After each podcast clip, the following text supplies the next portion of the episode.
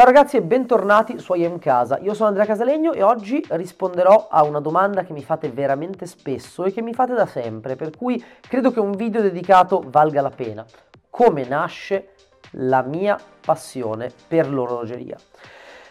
Io nasco nel 1998 a Milano, sono di quella generazione a cavallo tra la macchina da scrivere e TikTok e il primo orologio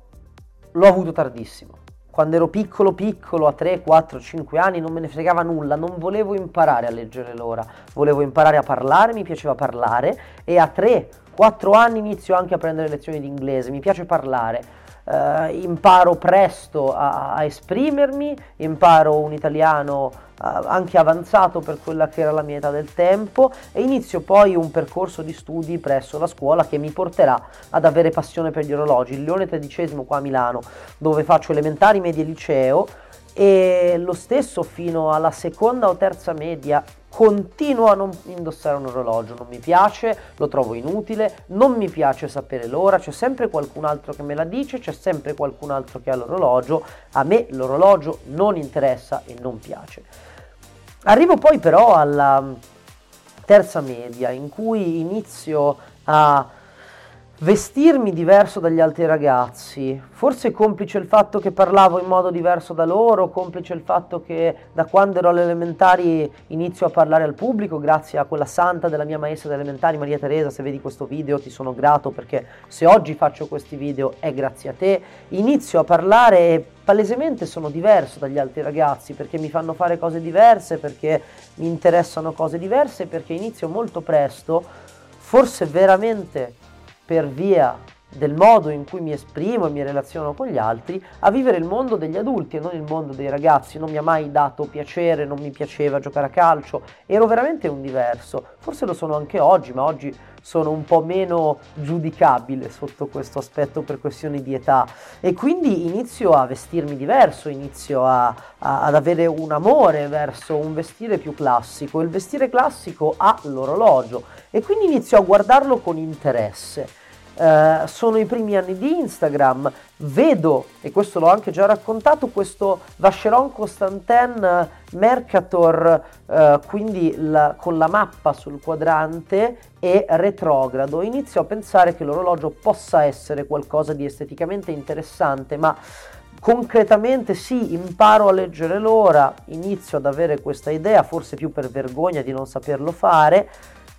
e poi, grande anno, terza media,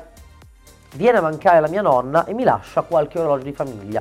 Due Universal Genève, un Eberhard e un Omega. Un Eberhard, ahimè, falso, un Universal Genève oggi distrutto, l'altro non ancora revisionato e sistemato, l'Omega invece che accese proprio la passione. Arrivo al liceo, i miei compagni iniziano ad avere i primi orologi, primi orologi che io non potevo permettermi anche perché vengo da una famiglia molto normale, almeno per il contesto in cui stavo, che era un contesto invece di famiglie importanti, di famiglie storiche, quindi con orologi di rilievo lasciati dai nonni e anche il Rolex magari così già a 14-15 anni. Io non me lo potevo comprare con i miei soldi e per la mia famiglia di non appassionati un orologio del genere, dal prezzo del genere, era inconcepibile per, per, un ragazzo. Per cui con questo Omega, con la cassa in acciaio Tunno che forse voi conoscete e questo quadrante floreale, inizio a capire che l'orologio può essere raccontato e che anzi, nonostante voi tutti abbiate più o meno gli stessi orologi, io mi distinguo con un orologio che vi, fa, che vi lascia un po' a bocca aperta a differenza dei vostri di cui non sapete mai dirmi niente se non il prezzo. Quindi inizio subito a capire che l'orologio non è una questione di prezzo, è una questione di storia, è una questione di fascino, è una questione di emozione che restituisce. Il prezzo è qualcosa da lasciare a chi non ne capisce niente. Quindi conosco, chiacchierando, un sacco di persone, anche loro interessate, provo a, resta- a, restaurare questo primo orologio, anche solo a fare una revisione e mi scontro contro dei prezzi enormi, per me inarrivabili da ragazzo molto giovane, fin tanto che inizio a chiedere ai miei compagni di classe se avevano un orologiaio. E un mio caro amico, Gianmaria, non solo mi ha presentato un orologiaio che tuttora è eh, il mio orologiaio qua a Milano che è Zani, eh, a cui voglio un gran bene, che mi ha accompagnato per parte del, del, del, percorso, ma soprattutto scopro che è il figlio dell'ex importatore del secondo Novecento di VC in Italia, il signor Fontana. E quindi spiegando a Gianmaria che io mi sto appassionando, che voglio capirci di più, ma soprattutto che voglio, che voglio mettere un po' le mani in pasta in questo mondo, eh, incontro la sua mamma, Barbara, a cui sarò per sempre grato, in Barbara si, si, si, si, riscopre un po' questo amore che aveva anche lei da giovane, perché proprio quando era piccola, quando era la mia età, anche lei era a contatto con gli orologi, per cui lei è tornata un po' bambina, noi anche siamo invece entrati in un, in un gran paradiso, in un gran parco giochi e tutti assieme ci siamo messi a fare, a fare cose, mi ha presentato appunto questo orologiaio, ma soprattutto nel 2015, qualche tempo dopo, e non più di, direi, tre anni da aver imparato a leggere l'ora e non sapere nient'altro, sono nella fiera di Basilea, che al tempo era veramente il, il, insomma, il posto dove ogni anno si celebrava tutta l'orologeria. Prima di questo e prima di Barbara, che oltretutto poi mi ha fatto conoscere anche Dodi, Giussani dell'orologio, fu proprio Dodi a farci entrare a Basilea tutti assieme e veramente Barbara mi ha trasmesso un amore verso questo mondo, ma soprattutto un lato umano di questo mondo, le storie, l'approcciarsi ai giovani, il fatto veramente che ci fosse un contatto, che sebbene fosse lusso quanto forse un po' meno di come lo concepiamo oggi sicuramente, ma è sempre stato lusso, esiste una componente umana importante, preziosa, ma riconosciuta, tangibile, accessibile.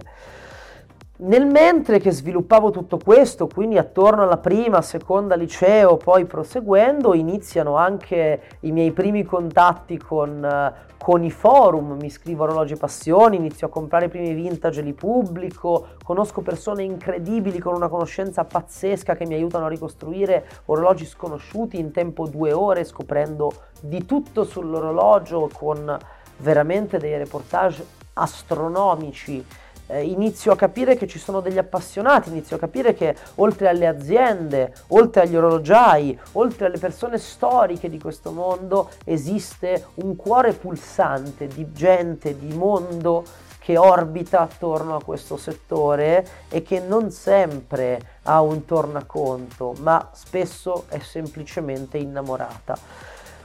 Così facendo do vita a delle cene di appassionati che poi sono diventate Milano Ultra Watches dopo che io oggi ho anche lasciato per tanti motivi. Ricordatevi che avevo 14-15 anni e che almeno nella mia esperienza cambiare le cose, cambiare le procedure, cambiare il modo di fare le cose è sempre stato veramente difficile perché tu sei giovane e non capisci niente, per cui a chiunque mi veda che sta provando a fare qualcosa che ritiene importante, magari al mondo non frega niente di quello che sta facendo e magari non è un grande passo per l'umanità come la Luna,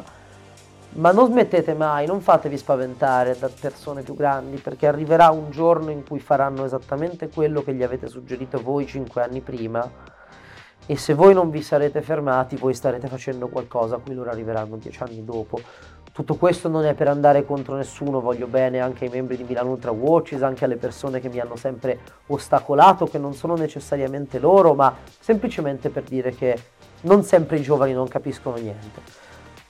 E quindi inizio con le prime scene di appassionati, inizio con un evento vero e proprio, con veramente tematico, a tema Speedmaster, in cui si vedono cose memorabili, in cui conosco amici che vedo tuttora, persone che poi mi hanno aiutato anche a comprare orologi, mi hanno supportato, mi hanno fatto conoscere altri appassionati.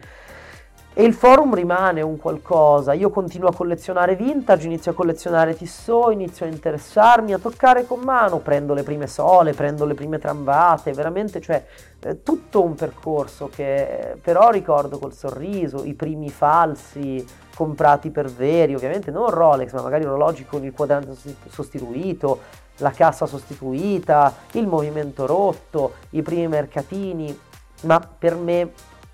oltre all'orologio in sé che mi fa ancora tanto battere il cuore,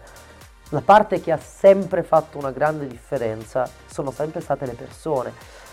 E da Basilea è proprio cominciata questa cosa. Basilea mi ha portato una grande passione, mi ha portato a toccare con mano il fatto che esistesse un mondo legato all'orologeria, un mondo vero, un mondo ampio, un mondo internazionale che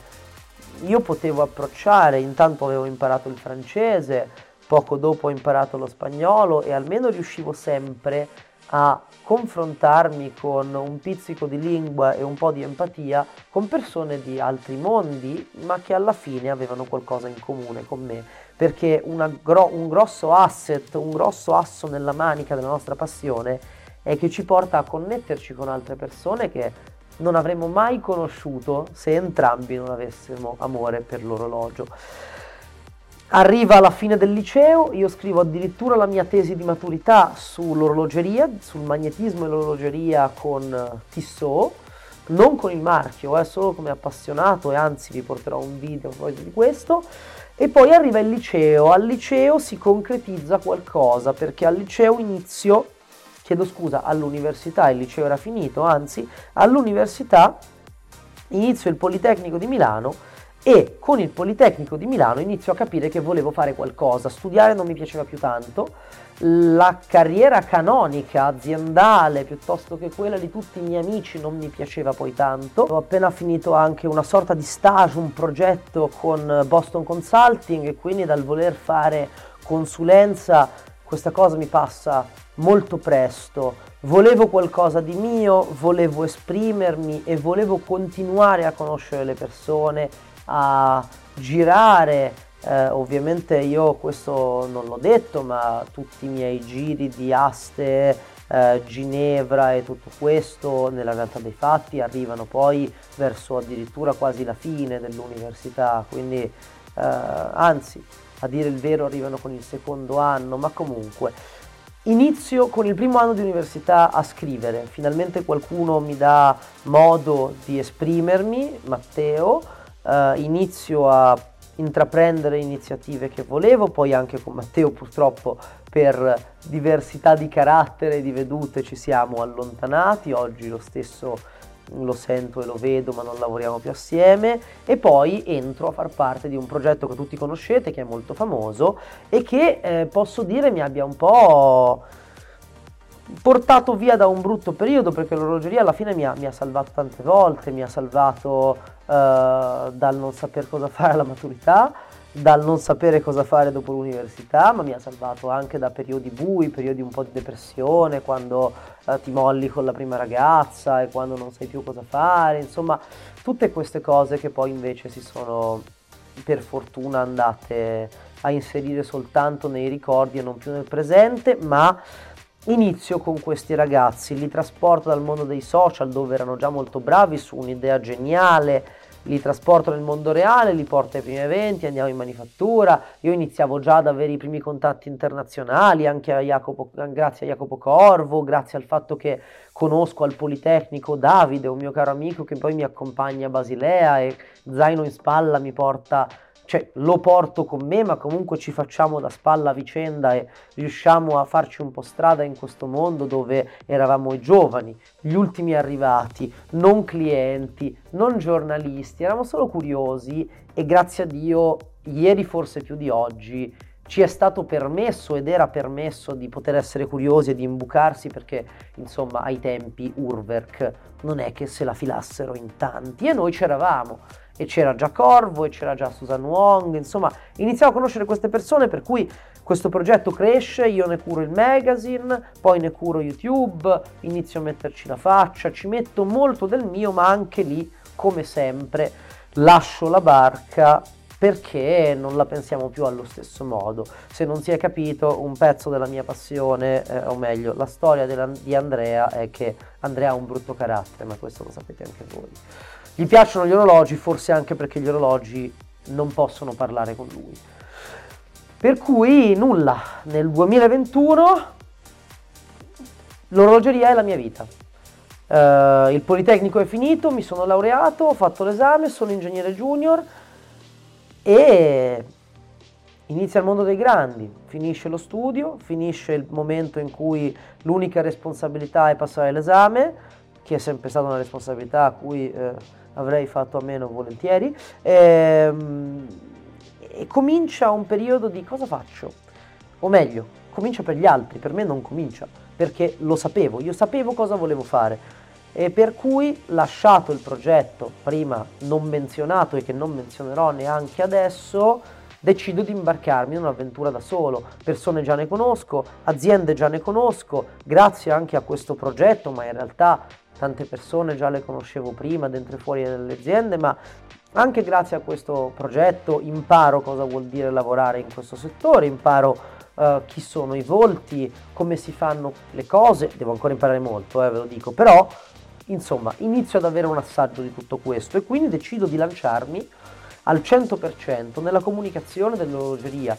complici i tempi che stanno cambiando, i social media che sono esplosi e tutto questo,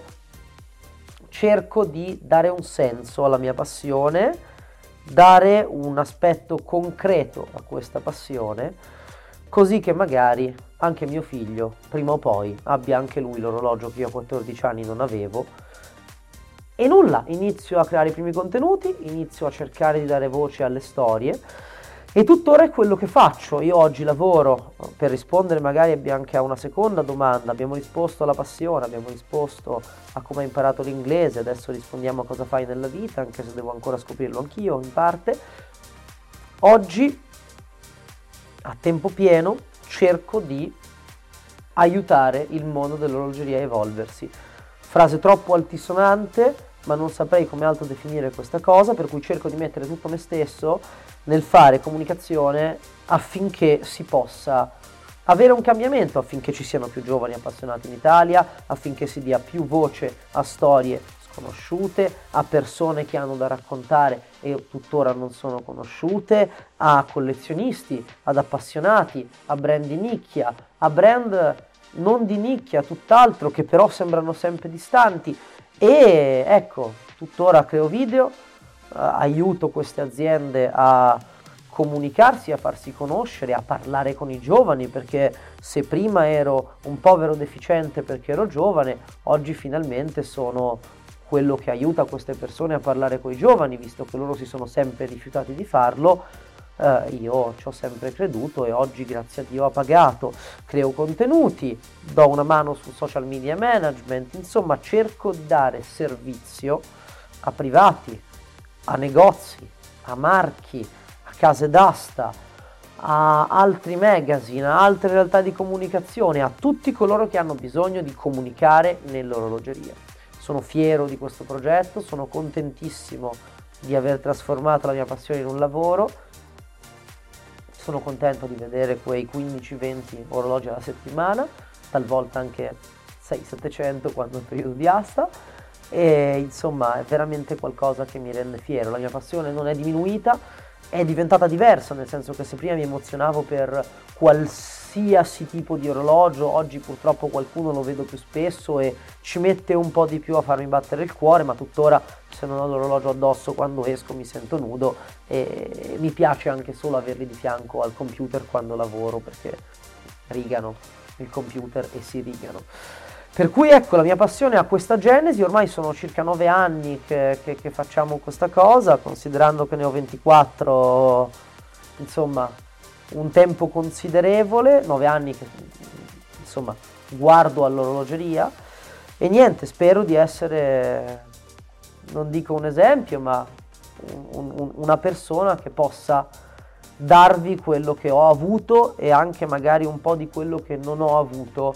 quando mi sono approcciato io a questo mondo. E questo è un po' il perché lo faccio, cioè cercare di essere il progetto che io Andrea quando mi sono approcciato agli orologi avrei voluto vedere, per cui spero di starci riuscendo e anzi grazie per tutto il supporto che mi date, come sempre aperti a critiche costruttive di qualsiasi tipo e viva l'orologeria e viva la passione. Vi ringrazio per essere con me e ci vediamo nel prossimo video.